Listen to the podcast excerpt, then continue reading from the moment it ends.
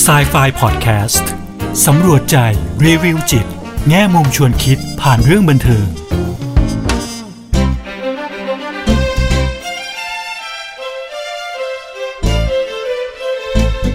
สวัสดีค่ะ กลับมาพบกับครูเอดรกุลวดีทองไพบุญกับ s ายไฟพอดแคสต์กันอีกครั้งนะคะพอดแคสต์ที่จะนำพวกเราไปสำรวจใจ รีวิวจิต แง่มุมชวนคิดผ่านเรื่องบันเทิงค่ะ วันนี้นะคะครูเออยากจะชวนพวกเรานะคะ มาพูดคุยกับหนังอีกหนึ่งเรื่องนะคะ หนังเรื่องนี้นะคะ เป็นหนังที่เพิ่งออกมาเมื่อสักประมาณปี 2019 นี่เองนะคะ ก็ยังไม่ยาวนานมากนะคะ ครูเอจำได้เลยว่าตอนที่เห็นทีเซอร์หนังเรื่องนี้ ครั้งแรกเลยนะคะ แอบปักหมุดไว้ในใจว่าเราอยากดูหนังเรื่องนี้มากๆนะคะ เพราะว่ามันเป็นหนังที่มีเพลงของ The Beatles นะคะ ก็คือสีเต่าทองนะคะ เป็นวงอีกวงหนึ่งที่คุณเอชื่นชอบนะคะ แล้วก็มีลักษณะเหมือนคล้ายๆ rom-com นะคะ romantic comedy นะคะก็เลยทำให้อยากดูหนังเรื่องนี้นะคะ หนังเรื่องนี้ชื่อว่า Yesterday นะคะ พอได้ยินชื่อหนังเรื่องนี้ปุ๊บเนี่ย เราก็จะนึกถึงเพลงของ The Beatles เลยนะคะ เป็นเพลงที่ดังมาก ๆ นะคะ Yesterday นี่เองนะคะ แล้วก็ใช้เป็นชื่อหนังด้วยนะคะ ทีนี้เนี่ยก่อนที่ครูเอจะอ่าเข้าสู่ประเด็นที่อยากจะเอามาแชร์แบ่งปันกันในวันนี้นะคะ เดี๋ยวครูเอเล่าเรื่องย่อๆ ของหนังเรื่องนี้ให้ฟังก่อนก็แล้วกันนะคะเนาะหนังเรื่องนี้นะคะเป็นเรื่องของอผู้ชายคนหนึ่งชื่อแจ็คมาลิกนะคะแจ็คเนี่ยเป็นนักร้องนักดนตรีนะคะที่ค่อนข้างไม่ค่อยประสบความสำเร็จเท่าไหร่นะคะ เขาก็มี manager นะคะ ชื่อเอลลี่นะคะ ก็คือนางเอกของเรื่องนั่นเองนะคะ ก็จริงๆเอลลี่กับแจ็คเนี่ยเป็นเพื่อนกันมาตั้งแต่เด็ก และเอลลี่ก็แอบประทับใจในตัวแจ็คนะคะแล้วก็แอบหลงรักด้วยแหละนะคะ ก็มีความรู้สึกดีๆให้กัน แต่ว่าเขาก็รักษาความสัมพันธ์ฉันเพื่อนกันมาตลอดนะคะ เมื่อโตขึ้นมาเนี่ยเอลลี่ก็พยายามส่งเสริมนะคะ บอกแจ็คว่าเฮ้ยแจ็คมีความสามารถเนาะสามารถที่จะไปเป็นนักดนตรีเป็นนักร้องอะที่มีชื่อเสียงได้นะคะ แต่ว่าที่ผ่านๆมาเนี่ยแจ็คก็มักจะได้แบบเหมือนงานที่เล็กๆนะคะ หรือว่างานที่คนไม่เยอะคนมาดูน้อยๆนะคะแล้วก็เพลงที่แจ็คเขียนเองเนี่ยก็ไม่ค่อยมีใครที่จะแบบว่าสนใจมากเท่าไหร่นะคะเนาะทีนี้พอมาถึงวันหนึ่งแจ็คก็บอกเอลลี่แล้วว่าพอเถอะเราพยายามกันมาเยอะแล้วนานแล้วเนาะเราหยุดสักทีเถอะอะไรอย่างเงี้ยค่ะพี่ว่ามันคงไปไหนมากกว่านี้ไม่ได้แล้วนะคะ แต่ว่าเอลลี่เห็นตรงข้ามคิดว่าเฮ้ยแจ็คอะ ยังมีโอกาสยังต้องทำได้อีกคุณแค่ต้องพยายามไปเรื่อยๆนะคะ แต่แจ็คนะวันนั้นเนี่ยก็คือท้อละเราคิดว่าเราพอแล้วเพียงแค่นี้เนาะแล้วก็แยกย้ายกลับบ้านแจ็คก็ขี่จักรยานกลับบ้านนะคะ แต่เผอิญวันนั้นเนี่ยมันมีอุบัติเหตุเกิดขึ้นนะคะ มีเหตุเกิดขึ้นในเมืองนั้นนิดนึงนะคะ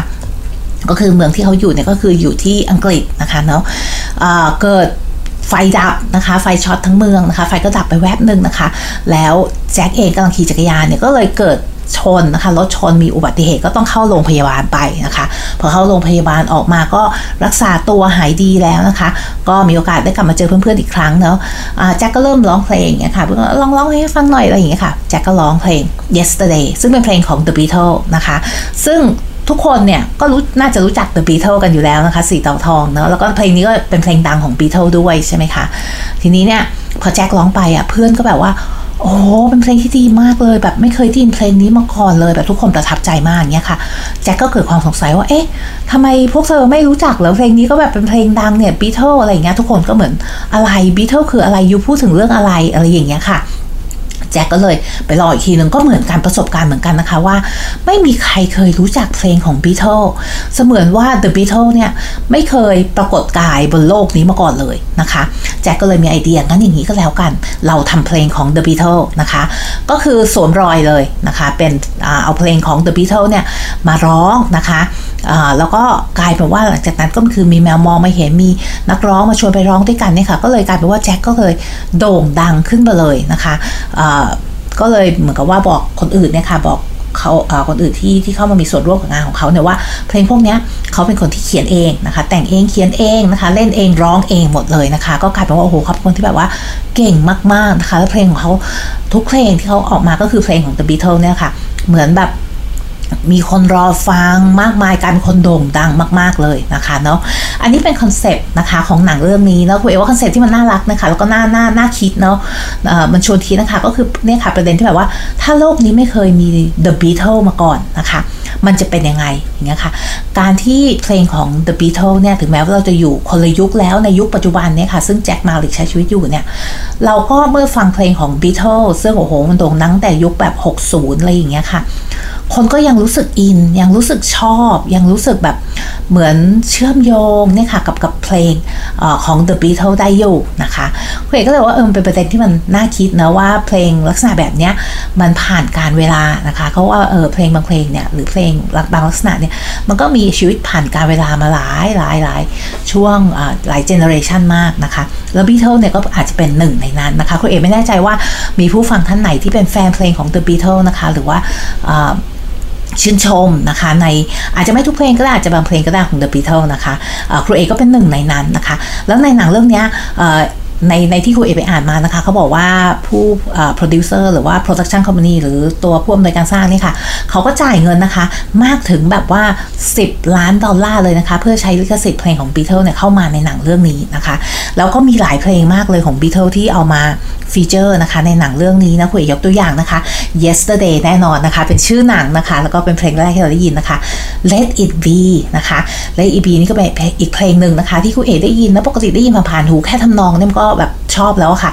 แต่ว่าบางครั้งเราไม่เคยหยุด แล้วก็ฟังเนื้อเพลงจริงๆแบบเหมือนเสมือนว่าเวลามันอยู่ในหนังเนี้ยค่ะ เวลาคุณเอกสังเกตตัวเองหลายทีแล้วเวลาเห็นเห็น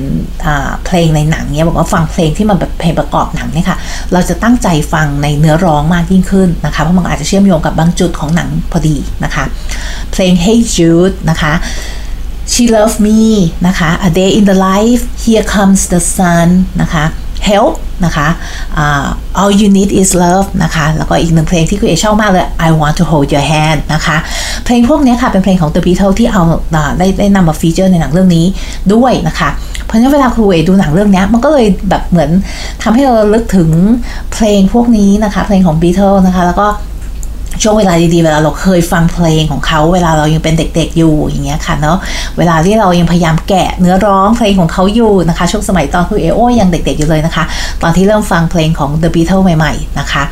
แล้วเสร็จแล้วก็เลยไปเริ่มค้นเนาะแล้วบางเพลงของเขาเนี่ยน่าสนใจมากอย่างคุณเอบอกค่ะ เดี๋ยวถ้ามีโอกาสอาจจะเอาไปดึงเพลงบางเพลงของ The Beatles มาพูดคุยกันอีกนะคะ ในเรื่องของคำร้องเนื้อหาเขาเนะ่ยพอเรามาฟังในวัยนี้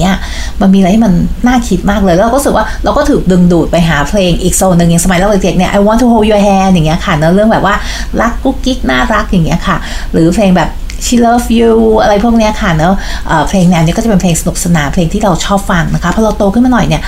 เพลงของ The Beatles ก็มีหลายแนวนะคะ yesterday เนี่ยเราก็เริ่มแบบเออเห็นพอมีประสบการณ์ชีวิตนะมันเริ่มรีเลทได้อะค่ะ กับเพลงพวกนี้นะคะ let it be อย่างเงี้ยค่ะเนาะเป็นเพลงที่ตอนนี้เรามาฟังเราก็รู้สึกว่าโอ้มันมีความหมายมากกว่าที่ตอนเราฟังตอนเด็กๆอีกนะคะเดี๋ยอยากให้มีโอกาสเดี๋ยวก็อาจจะมาเล่าสู่กันฟังนะคะ อาจจะเลือกเป็นบางเพลงนะคะ ทีนี้หลังจากที่คุณเอดูหนังเรื่องนี้แล้วเนี่ยความแบบโอ้โหบีเทิลมันยังอยู่ในตัวเราคือดูแล้วมันแบบรู้สึกแบบยังอินกับ The Beatles อยู่ แล้วก็ไป Google ใช่ไหมคะ ลองหาข้อมูลหาอะไรพวกนี้ใช่ไหมคะ ก็เจอคำคำหนึ่งค่ะ เขาเรียกว่า Beatlemania นะคะ ซึ่งมันเป็นปรากฏการณ์นะคะ ช่วงที่ The Beatles เนี่ยค่ะออกออกทัวร์นะคะเขาก็ทัวร์ที่อังกฤษก่อนแล้วก็ข้ามมาทัวร์ที่ที่อเมริกาฝั่งโซนอเมริกาเนี่ยค่ะน่าจะราวๆปี 1964 1963 64อะไรแถวนี้นะคะ แล้วก็จะมีแบบทัวร์ไปที่อื่นๆด้วยนะคะ อย่างนิวซีแลนด์ก็ไปอะไรอย่างเงี้ยค่ะ แล้วทีนี้ปรากฏการที่เกิดขึ้นก็คือ แฟนเพลงของ The Beatles อะค่ะ ที่ไปฟังเขาในคอนเสิร์ตอะไรพวกนี้ค่ะ ส่วนมากก็จะเป็นเด็กวัยรุ่นผู้หญิงนะคะ ก็จะกรี๊ดนะคะ จะแบบคลั่งไคล้มากนะคะ จะแบบว่าอารมณ์แบบเหมือนเหมือนเหมือน ร้องห่มร้องไห้มีการแบบคือมันจะมีอาการทางกายออกที่ชัดเจนนี่ค่ะบางคนก็คือเป็นลมไปเลยก็มีนะคะ เมื่อเห็นแบบบีทออกมาร้องเพลงให้ฟังอะไรอย่างเงี้ยค่ะเขาก็เลยเรียกปรากฏการณ์เนี้ยว่าบีทอเมเนียนะคะ ซึ่งมันมีมันไปทุกที่เลยค่ะ ไม่ว่าบีทอจะไปเล่นดนตรีที่ไหนอย่างเงี้ยค่ะถึงประเทศไหนอย่างเงี้ยก็จะมีอย่างเงี้ยค่ะในทุกทุกที่เลยที่จะเป็นเด็กวัยรุ่นนะคะ ส่วนมากจะเป็นผู้หญิงแต่ผู้ชายก็มีเหมือนกันนะคะแล้วก็ก็เลยเกิดการตั้งคำถามขึ้นมาเนาะว่าเอ๊ะมันคือคือปรากฏการอะไรทำไมมันถึงเห็นได้ในทุกๆที่ที่ The Beatles ไป perform ไปไปแสดงอะไรอย่างเงี้ยค่ะเนาะก็มีบางคนนะคะ เชื่อว่าเออเนี่ย มันเรียกว่าอุปาทานหมู่หรือเปล่าที่เขาเรียกว่า mass hysteria นะคะเราอาจจะเคยได้ยินคำนี้นะอุปาทานหมู่นะคะ ซึ่งมันก็คืออเขาเรียกว่าอาจจะเป็นพฤติกรรมอย่างหนึ่งนะคะเนาะซึ่งมันเกิดขึ้นจากการที่แบบว่าคนคนหนึ่งอาจจะเริ่มจากคนคนหนึ่งก่อนใช่ไหมคะที่อาจจะมี ความเขาเรียกพฤติกรรมอะไรบางอย่างนะคะ อย่างเช่นอาจไอ้ส่วนพวกนี้มันอาจจะเริ่มต้นจากความกดดันความเครียดอย่างเงี้ยค่ะ เกิดอาการทางกายขึ้นมาอะไรอย่างเงี้ยค่ะ แต่ว่าจริงๆแล้วพอไปตรวจจริงอะมันจะไม่พบอาการทางกายนะคะเนาะและอาการเนี่ยจากหนึ่งคนเนี่ยค่ะซึ่งเกิดจากความคิดความเชื่อของเขาอะไรเนี่ยก็จะส่งต่อไปหาเหมือนกับว่าเหมือนกับว่าคนอื่นเนี่ยก็จะเริ่มคนอื่นที่ที่อยู่ในสถานการณ์เดียวกันอย่างเงี้ยค่ะ ก็จะเกิด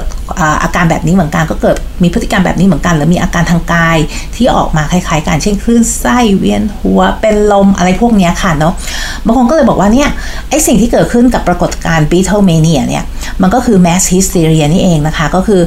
อุปทานหมู่นี่เองนะคะเนี่ยก็เลยมีการศึกษาขึ้นมานะคะในปีช่วงน่าจะเป็นปี 1964 มั้งคะเนาะเป็นการศึกษาที่ทำที่นิวซีแลนด์นะคะเพราะตอนนั้นนะบีเทลไปทัวร์ที่นิวซีแลนด์นะคะก็ ก็สังเกตนะคะก็คือมีการแบบสังเกตกลุ่มคนที่เข้ามาดูคอนเสิร์ตนะคะมีการแบบสังเกตด้วยการเก็บข้อมูลนะคะมีการสังเกตมีการสัมภาษณ์นะคะ แล้วก็มีการใช้เครื่องมือทางจิตวิทยาด้วยนะคะ เป็นเครื่องมืออพวกแบบวัดเกี่ยวกับเรื่องบุคลิกภาพ แบบวัดความผิดปกติทางจิตใจอะไรพวกนี้ค่ะ เอาไปใช้ด้วยนะคะ กลุ่มตัวอย่างเนี่ยถ้าคุณเอกจำไม่ผิดนะคะมากกว่า 300 คนนะคะ ที่เขาไปไปเก็บข้อมูลมาเนาะนี้ ผลนะคะผลการศึกษาเนี่ยก็ปรากฏว่าหลังจากที่ดูแล้วก็เนี่ยค่ะสกอร์ให้คะแนนตัวแบบทดสอบอะไรทั้งหลายแหละเนี่ยก็คือกลุ่มตัวอย่างเนี่ยค่ะไม่ได้เป็นหรือเขาเรียกว่าไม่มีความผิดปกตินะคะ ทางจิตใจที่เราคิดว่าเฮ้ยอาจจะเป็นพวกแบบ ฮิสเตียอย่างเงี้ยค่ะที่แบบว่าอุปทานมูลหรืออะไรพวกนี้ค่ะหรือมีความผิดปกติอะไรบางอย่างเนี่ยที่เกี่ยวกับทางจิตอย่างเงี้ยค่ะ ปรากฏว่าผลเทสออกมาหรือว่าผลการทดสอบที่เขาเอาไปใช้เครื่องมือที่เขาเอาไปใช้เนี่ยนะคะแล้วก็ประกอบกับการสัมภาษณ์ประกอบกับการสังเกตเนี่ยค่ะ ปกติก็คือไม่ได้มีความผิดปกติอะไรเลยนะคะแต่อย่างไรก็ตามเนี่ยพฤติกรรมนี้ก็ยังคงอยู่นะคะเขาก็เลยบอกว่าเอ๊แต่อันนี้ค่ะอย่างที่บอกนะคะเป็นการศึกษาในปี 1964 เนาะเขาก็เลยบอกว่าเอ๊หรือว่าปรากฏการณ์ที่เกิดขึ้นเนี่ยมันไม่ใช่แมสซิสเรียก็คือไม่ใช่อุปทานหมู่นะคะ แต่มันเป็นเรื่องของความเป็นเด็กวัยรุ่นอย่างเงี้ยค่ะเนาะะความเป็นเด็กวัยรุ่นที่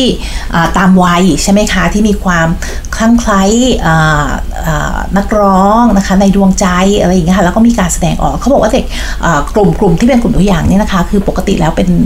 เป็นเด็กที่ปกติมากไม่ไม่ได้มีการแสดงออกแบบนี้ในชีวิตประจำวัน อย่างเช่นแบบกรีดร้องคลั่งไคล้ร้องไห้เมื่อเห็นนักร้องตัวเองขึ้นเวที หรือว่าเป็นลมล้มพับไปเลยอย่างเงี้ยค่ะไม่ไม่ได้เป็นเหตุการณ์ที่เกิดขึ้นในชีวิตประจำวันไม่ใช่ไม่ใช่เป็นเด็กที่แบบออกนอกลู่นอกทางที่แบบว่ากรี๊ดกรี๊ดหรืออะไรอย่างนี้แต่เป็นเด็กที่ค่อนข้างปกติมากๆเลยนะคะ แต่ว่าพออยู่ในสถานการณ์แบบนี้พอไปคอนเสิร์ตบีเทิลเนี่ยก็จะเปลี่ยนไปเหมือนอีกพฤติกรรมหนึ่งเลยนะคะบางคนก็ว่าว่าอันนี้น่าจะเป็นเรื่องของความเป็นเด็กวัยรุ่นนะคะ ที่คลั่งไคล้นักร้องของตัวเองนะคะ ชื่นชมนักร้องของตัวเองนะคะ ก็เลยทำให้มีการแสดงออกแบบนี้นะคะเนาะก็อาจจะเป็นเรื่องของบุธิภาวะด้วยนะคะบางคนนะคะก็มีการอธิบายนะคะด้วยเรื่องของระบบประสาทนะที่เขาบอกว่าเราเองเนี่ยจะมีเขาเรียกว่า autonomic nervous system เนี่ยนะคะเขาเรียกว่าระบบประสาทอัตโนมัตินะคะ ซึ่งอันนี้ก็จะแบ่งเป็น2ส่วนนะคะ เป็น sympathetic nervous system นะคะ กับ parasympathetic นะคะเนาะทีนี้ไอ้ตัว sympathetic เนี่ย มันก็จะเป็นส่วนที่เขาเรียกไงนะ เป็นการเตรียมร่างกายเนี่ยค่ะ เวลาเราเกิดความกดดันความเครียดนะคะ หรือกิจกรรมที่ต้องใช้พลังงานนะคะ มันจะเป็นอะไรที่เราเหมือนใช้เวลาเรามีแบบ อย่างว่าเจออะไรที่มาคุกคามอย่างเงี้ยค่ะ เราก็จะไฟหรือไฟใช่ไหมคะคือจะนี้หรือว่าจะหันมาสู้อะไรพวกนี้ค่ะ อันเนี้ยมันอยู่ในส่วนที่เราเรียกว่า sympathetic นะคะ nervous system นะคะ ส่วน parasympathetic นะคะเนาะก็จะเป็นระบบประสาทที่ใช้เวลาเราพักร่างกายนะคะ อย่างเช่นมันคือจะตรงกลางตรงตรงข้ามกันใช่ไหมคะอย่างเช่นแบบเราออกไปในป่าเจอหมีตัวใหญ่เรากลัวเราถูกคุกคามอย่างเงี้ยค่ะเราก็ไอ้พาราไอ้ตัว sympathetic ก่อนนะคะ มันก็จะ kick in ใช่ไหมคะเราก็จะเตรียมร่างกายแต่ว่าเราจะเตรียมไฟจะสู้หรือหนีก็แล้วแต่คนนะคะ ร่างกายเราก็จะมีการปรับนะคะเช่นหัวใจเต้นแรงขึ้นอย่างเงี้ยค่ะเนาะะหรืออะไรเดียมันก็จะมีแบบ ระบบย่อยอาหารเนี้ยการไหลเวียนของเลือดอย่างเงี้ยก็อาจจะเปลี่ยนไปนะคะ ช่วงที่เราเหมือนเตรียมตัวเพื่อที่จะสู้ใช่ไหมคะทีนี้พอเราแบบไอ้ช่วงไอ้ความเครียดความกดดันตรงนี้มันผ่านไปปุ๊บเนี่ยไอ้ตัว parasympathetic เนี่ยมันก็จะเข้ามาใช่ไหมคะให้เรา calm ลงให้เราสงบลงนะคะ ช่วงนี้หัวใจก็จะเต้นช้าลงนะคะ เราก็จะเริ่มหายใจเข้านำอากาศเข้านะคะเนาะบางคนก็บอกว่าสิ่งที่เกิดขึ้นปรากฏการณ์ที่เกิดขึ้นเนี่ยกับ Beatlemania ที่เราเห็นในในอ่า เด็กผู้หญิงวัยรุ่นเนี่ยนะคะ หรือเด็กผู้ชายด้วยนะคะจริงเราไม่ควรเหมารวมว่าเด็กเด็กผู้หญิงแล้วแต่ในงานงานศึกษาเนี่ยเขาก็จะเขียนว่าส่วนมากเป็นเด็กผู้หญิงนะคะ ก็เนี่ยค่ะ เขาก็บอกว่ามันอาจจะอธิบายได้ด้วยการทำงานของระบบประสาทนี่แหละเนาะ sympathetic กับ parasympathetic เนี่ยค่ะสิ่งที่เกิดขึ้นเนี่ยก็คือเนี่ยแหละการทำงานของประสาท 2 ส่วนนี้นะคะเขาบอกว่าจริงแล้วเนี่ยในส่วนที่เป็น parasympathetic นะคะไอ้ส่วนที่เป็นการพักเนาะให้สงบลงอะไรพวกเนี้ยค่ะ มันจะเชื่อมโยงกับต่อมอ่าเขาเรียกต่อมน้ำตาเนาะค่ะ ที่ทำให้บางคนเนี่ยออกมาเป็นร้องไห้ได้นะคะเนาะที่ทำไมถึงว่าเออเวลาเราเห็นเห็น เนี่ยค่ะบุคคลที่เราชื่นชอบอย่างเงี้ยบางทีน้ำตาก็ไหลหรืออะไรอย่างเงี้ยค่ะ หรือว่าการที่เราแบบตื่นเต้นมากๆเนี่ยค่ะบางทีมันก็จะมีการเขาเรียกไงนะเออตัวแหละอะไรอะความความดันเลือดอะไรอย่างเงี้ยค่ะเนาะ blood pressure อย่างเงี้ยค่ะ มันก็อาจจะ drop ลงได้อะไรอย่างเงี้ยค่ะ ตัว อย่างที่บอกเมื่อกี้นะหัวใจก็อาจจะเต้นช้าลงหรืออะไรอย่างเงี้ยค่ะ มันก็อาจจะให้เกิดปรากฏการณ์ที่ทำให้เราแบบหมดสติลงไปได้อะไรอย่างนี้ใช่ไหมคะผมก็บอกว่าเนี่ยสิ่งที่เกิดขึ้นไอ้ Beatlemania เนี่ยมันอธิบายได้ด้วยระบบการทำงานของ sympathetic กับ parasympathetic nervous system เป็นระบบประสาทที่สามารถเอามาอธิบายปรากฏการณ์นั้นได้เพราะฉะนั้นเนี่ยจริง ๆ แล้วอะมันไม่ใช่อุปทานมูนะคะมันมีที่มาที่ไปมีคำอธิบายในเชิงวิทยาศาสตร์ได้อย่างชัดเจนนะคะแต่ทีนี้ค่ะสิ่งที่คุณเอ๋ว่าน่าคิดไปกว่านั้นก็คือไอ้การศึกษาที่เมื่อกี้คุณเอ๋เล่าให้ฟังเนี่ยมันเกิดตั้งแต่ปี 1964 แล้วนะคะ แล้วตอนนี้ก็มีคนนะคะเอามาเขียนเหมือนเพิ่งไม่กี่ปีนี้เองค่ะ เหมือนระลึกถึงนะคะระลึกถึงช่วงที่เป็นปีเทลเมเนียนะแล้วเขาก็ตั้งคำถามว่าจริงๆแล้วเนี่ยตั้งแต่ปี 1964 เนี่ยมันยังไม่เคยมีงานศึกษาไหนที่เรากลับเข้าไปมองประเด็นนี้อีกครั้งหนึ่งว่าเอ๊ะสิ่งปรากฏการณ์นี่ค่ะที่เกิดขึ้นเวลาน้องๆวัยรุ่นไปคอนเสิร์ตอย่างเงี้ยค่ะแล้วก็เหมือนโอ้โหแบบ มันจะมีปฏิกิริยาทางร่างกายที่มันเกิดขึ้นชัดเจนเวลาได้เห็นนักร้องเราชื่นชอบอยู่บนเวทีร้องเพลงหรืออะไรอย่างเงี้ยค่ะ มันมันน่าจะเกิดเพราะอะไรอย่างเงี้ยค่ะเนาะเหมือนว่าพยายามหาคำตอบที่มันชัดเจนมากยิ่งขึ้นนะคะ เพราะตอนนี้สิ่งที่ได้เนี่ยมันแค่บอกว่าเอ้ยที่ผ่านมาเนี่ยมันอาจจะไม่ใช่นะคะ mass hysteria หรืออุปทานหมู่แต่ว่าไม่ได้บอกว่าเออมันเป็นเพราะอะไรที่ชัดเจนนะคะ ถึงแม้บางคนจะออกมาบอกว่าเออเป็นเรื่องของไอ้นี่ค่ะระบบประสาทนะคะ หรือบางคนเนี่ยบอกด้วยซ้ำว่าเออมันอาจจะเป็นเรื่องของเพลงนะคะ เรื่องของดนตรีนะคะ ลักษณะดนตรีของบีเทิลนะคะที่เข้าถึงง่าย หรือว่าใช้คำพูดที่ง่ายทำให้เข้าใจได้นะคะ แล้วก็แม้กระทั่งสรรพนามในการใช้ในเพลงของ The Beatles เองนะคะ อย่างเช่น The Beatles ใช้ I ใช่ไหมคะ I want to hold your hand อย่างเงี้ยค่ะเหมือนกับว่าเขาพูดพูดกับผู้ฟังอย่างเงี้ยค่ะ ก็อาจทำให้สาวๆนะคะ ที่จริงๆแล้ว เนาะสีเต่าทองถ้าใครเคยเห็นเขาตอนหนุ่มๆกันสี่คนเนี่ยค่ะ หน้าตาดีหมดเลยนะคะเนาะซึ่งเขาบอกว่าคนที่หน้าตาดีแล้วบิทเทิลเนี่ยเป็นคนที่แบบเป็นเป็นอ่าเป็นกลุ่มที่ว่าแต่งตัวดีด้วยนะคะ ก็คือใส่สูทใส่อะไรอย่างเงี้ยเนาะก็คือเขาบอกว่าผู้ชายที่แต่งตัวดีเนี่ย ก็คืออมันจะสร้างความประทับใจไปแล้วนะคะ ส่วนหนึ่งเนาะก็สิ่งต่างๆนี่ค่ะที่ประกอบเป็น The Beatles ไม่ว่าจะเป็นเรื่องของเพลงเรื่องของการเลือกใช้สรรพนามการในเพลงเนี่ยค่ะเสียงบีทของดนตรีเนี่ยค่ะรูปร่างหน้าตาเสื้อผ้าหน้าผมพวกเนี้ยค่ะ มันก็ทำให้แฟนของเขาเนี่ยคลั่งใครได้นะคะ แล้วก็เลยออกมาเป็นพฤติกรรมอย่างที่เราคุยกันว่าเป็น Beatle Mania นะคะ แต่อย่างที่เวยบอกค่ะเวยว่าน่าสนใจดีว่าเออมันยังไม่มีงานศึกษาที่หลังจากปี 1964เนี่ยที่พูดถึงประเด็นที่บอกว่าเออแล้วจริงแล้วมันเกิดจากอะไรที่ทำให้เด็กๆ ที่เป็นเด็กวัยรุ่นเนี่ยค่ะ เวลาไปไปคอนเสิร์ตอะไรอย่างเงี้ยค่ะ จะมีอาการทางกายที่แบบว่าเนี่ยค่ะคลั่งไคล้น้ำตาไหล บางคนเป็นลมหรืออะไรพวกนี้ค่ะเนาะก็เป็นคำถามที่น่าสนใจค่ะ ก็เลยไปอ่านเจอนะคะ จากจริงๆมันเริ่มจากการที่ดูหนังเรื่องนี้นะคะ yesterday เนาะแล้วก็ทำให้คิดถึง the Beatles นะคะ แล้วก็เลยไปลอง Google หาข้อมูลที่น่าสนใจกว่า Beatles มา แล้วก็ได้ข้อมูลนี้มาก็เลยอยากเอามาแบ่งปันกันในวันนี้นะคะอะถ้าใครสนใจก็อาจไปหาอ่านเพิ่มเติมได้นะคะ วันนี้เวลาหมดแล้วคุณเอลาไปก่อนนะคะ กับสายไฟพอดคาสกลับมาเจอกันครั้งหน้าค่ะ วันนี้สวัสดีค่ะ